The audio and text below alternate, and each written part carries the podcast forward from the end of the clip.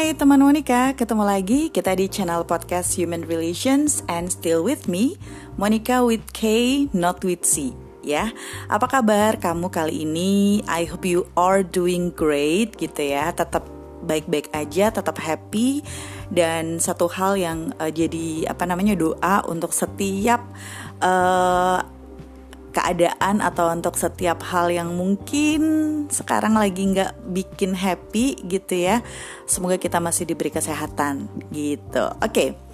Kali ini di episode kedelapan channel podcast Human Relations akan masih bahas tentang sesuatu yang um, terjadi berkaitan dengan fenomena yang sekarang juga masih banyak kali ya.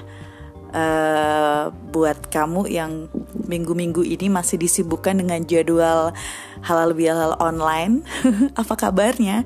Karena banyak apa namanya, banyak community gitu ya, banyak kelompok-kelompok yang kita jadi bagian di dalamnya gitu. Jadi pasti wajar dong.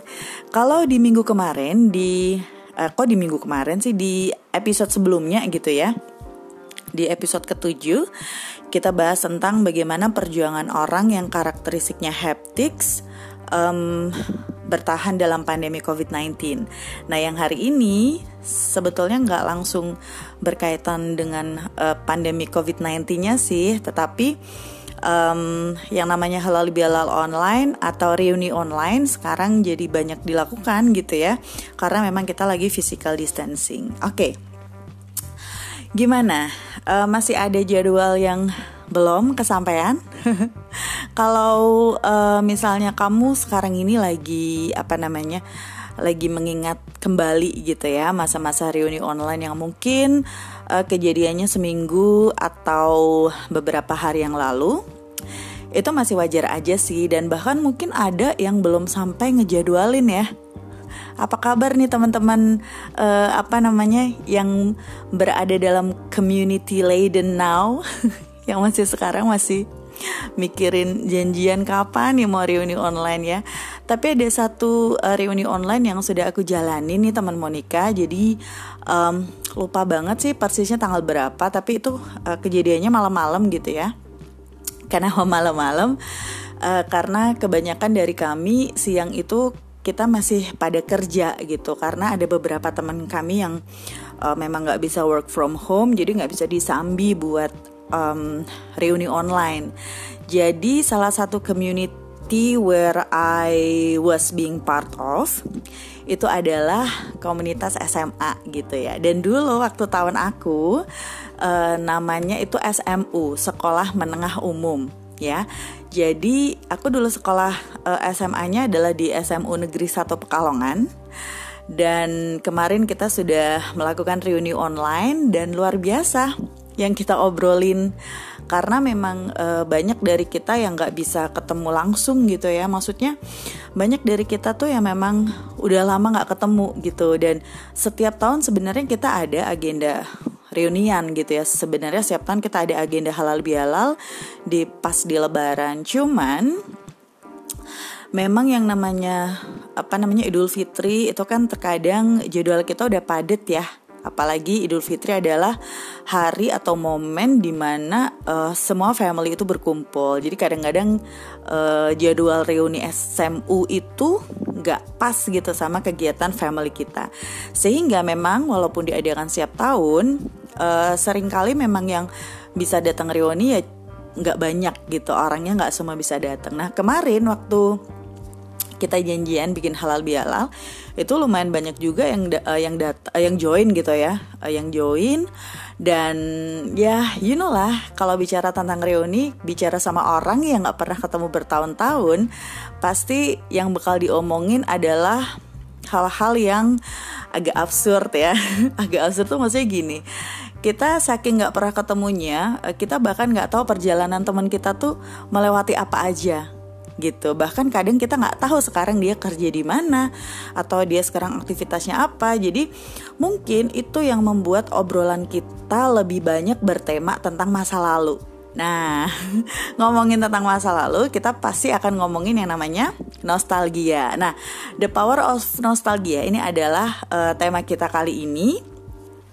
Dan di sini aku pengen menekankan bahwa uh, wajar aja gitu ya. Maksudnya um, boleh aja dan hak kita juga gitu ya. Kalau menjadikan nostalgia itu sebagai uh, sesuatu yang mendasari kita melakukan sesuatu. Eh, sesuatu yang mendasari kita melakukan sesuatu gitu ya. Jadi kita menjadikan nostalgia sebagai dasar dari perbuatan kita atau dasar dari topik obrolan kita bersama dengan orang-orang yang uh, menjadi bagian dari masa lalu kita. Jadi bisa ditebak dong obrolannya kemarin tuh tentang apa ya kan? Um, apalagi kalau diingat-ingat masa S M U-nya udah kelewatan dua puluh tahun guys. Oh my god. Ternyata kita udah setua itu ya. Tapi uh, tetap aja selalu ada yang menarik gitu. Karena kisah-kisah masa lalu ini apa ya uh, punya kekuatan yang membuat kita uh, bikin kita jadi uh, fly fly back the memory lane gitu. Uh, ada cerita tentang hal yang membahagiakan, misalnya ada hal yang sedih, bikin sedih, atau ada juga penyesalan. Nah, ini yang paling kayaknya uh, seru gitu ya kalau dibahas di Halal Bihalal online gitu. Apalagi untuk mereka yang punya kisah yang belum selesai gitu, bahkan ada uh, apa ya perasaan yang tersimpan selama dua puluh tahun lamanya yang sampai sekarang belum terungkap gitu misalnya ya.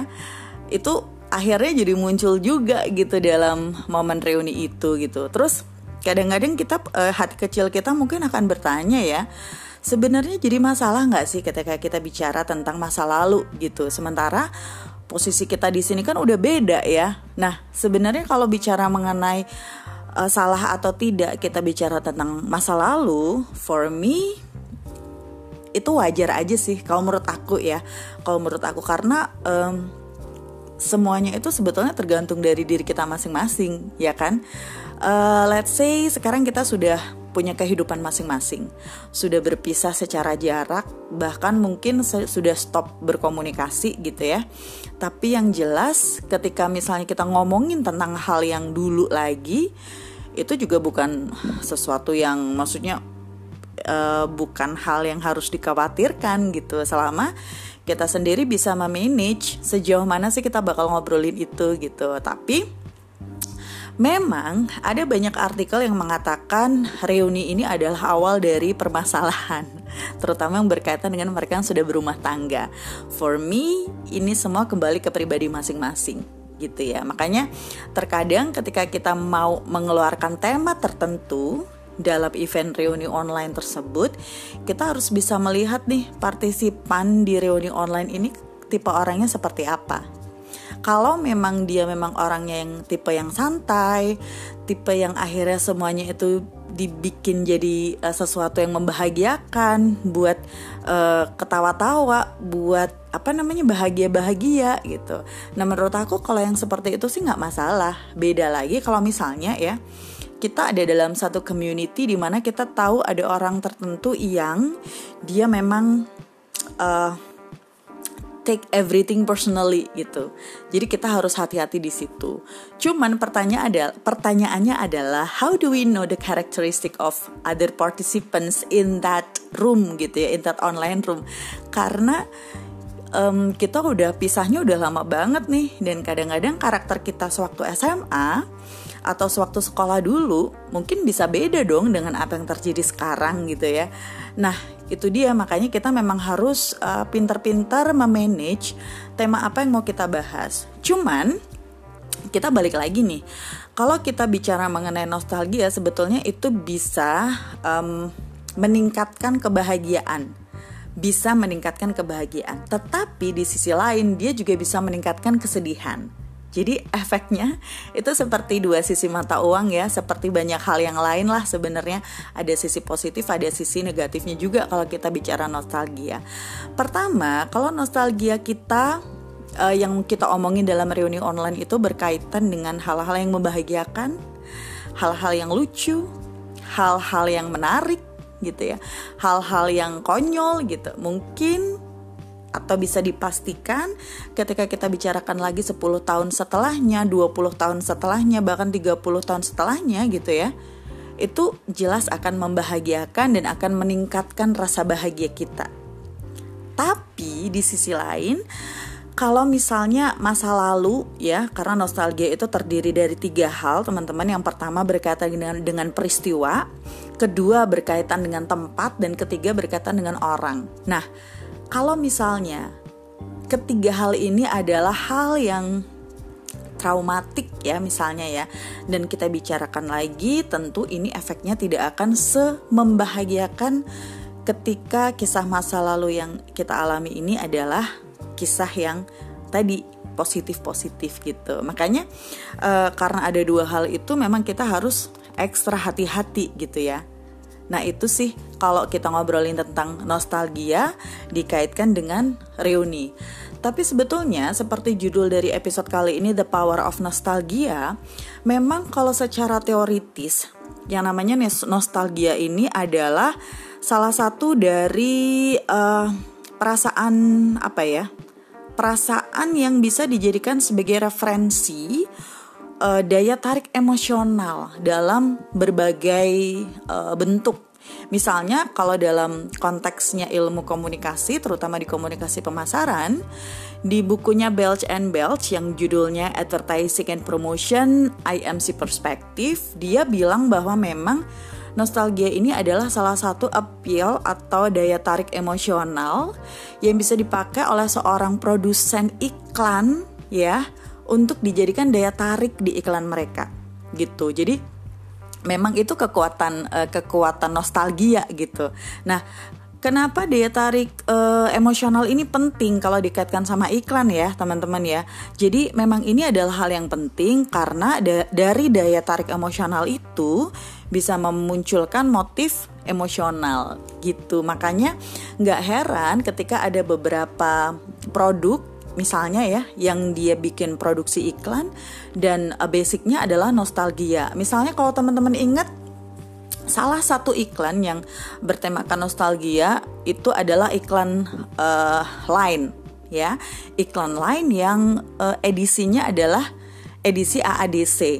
Nah, itu kita bisa melihat betapa kekuatan mereka penggemar A A D C di zamannya ketika A A D C pertama ditampilkan. Itu akan terbawa e, rasa nostalgia, pasti akan inget dulu waktu nonton A A D C itu dia sama siapa gitu ya, atau dulu waktu nonton A A D C itu dia lagi dalam kondisi apa sih, dia lagi ada di kota mana, dia lagi deket sama siapa gitu ya, sehingga e, itu bisa memunculkan daya tarik emosional. Jadi salah satu strategi yang digunakan, memang ada yang menggunakan strategi nostalgia. Tetapi terlepas dari bagaimana kekuatan nostalgia ini untuk menjual produk seperti yang tadi dicontohkan dalam iklan, uh, buat aku sih sah-sah aja ya kalau misalnya kita bernostalgia dengan masa lalu. Seperti apa yang terjadi ketika kita banyak melakukan reuni online akhir-akhir ini gitu. Tapi tujuannya sih satu, semoga dengan reuni online yang kita banyak uh, apa namanya ngebahas lagi tentang nostalgia, um, itu membuat hati kita jadi bahagia. Jangan sampai nostalgia yang kita lakukan atau obrolan yang kita lakukan tentang masa lalu itu adalah hal-hal yang membuat kita sakit, baik secara fisik maupun secara mental gitu ya. Oke deh ya.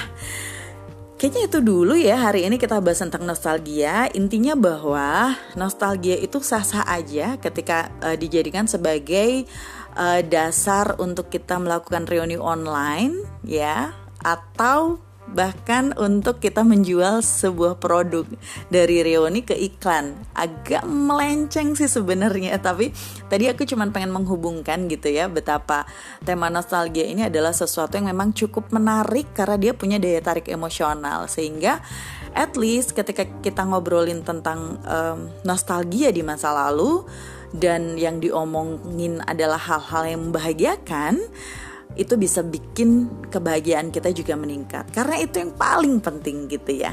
Oke, kayaknya udah dulu ya untuk uh, episode kali ini. Semoga episode selanjutnya bisa pas tujuh hari ya. Karena ini episode kedelapan ini adalah hari uh, hari ketujuh setelah episode yang ketujuh. Yeah, finally bisa istiqomah ya. Semoga episode selanjutnya juga bisa istiqomah. Yaudah, thank you banget untuk kamu yang udah gabung, teman Monica. Uh, jangan lupa untuk selalu simak episode di channel podcast Human Relations. Dan buat kamu, selalu sehat, selalu tebarkan cinta untuk sesama, dan selalu bahagia. Saya Monica, with K not with C. Sampai jumpa.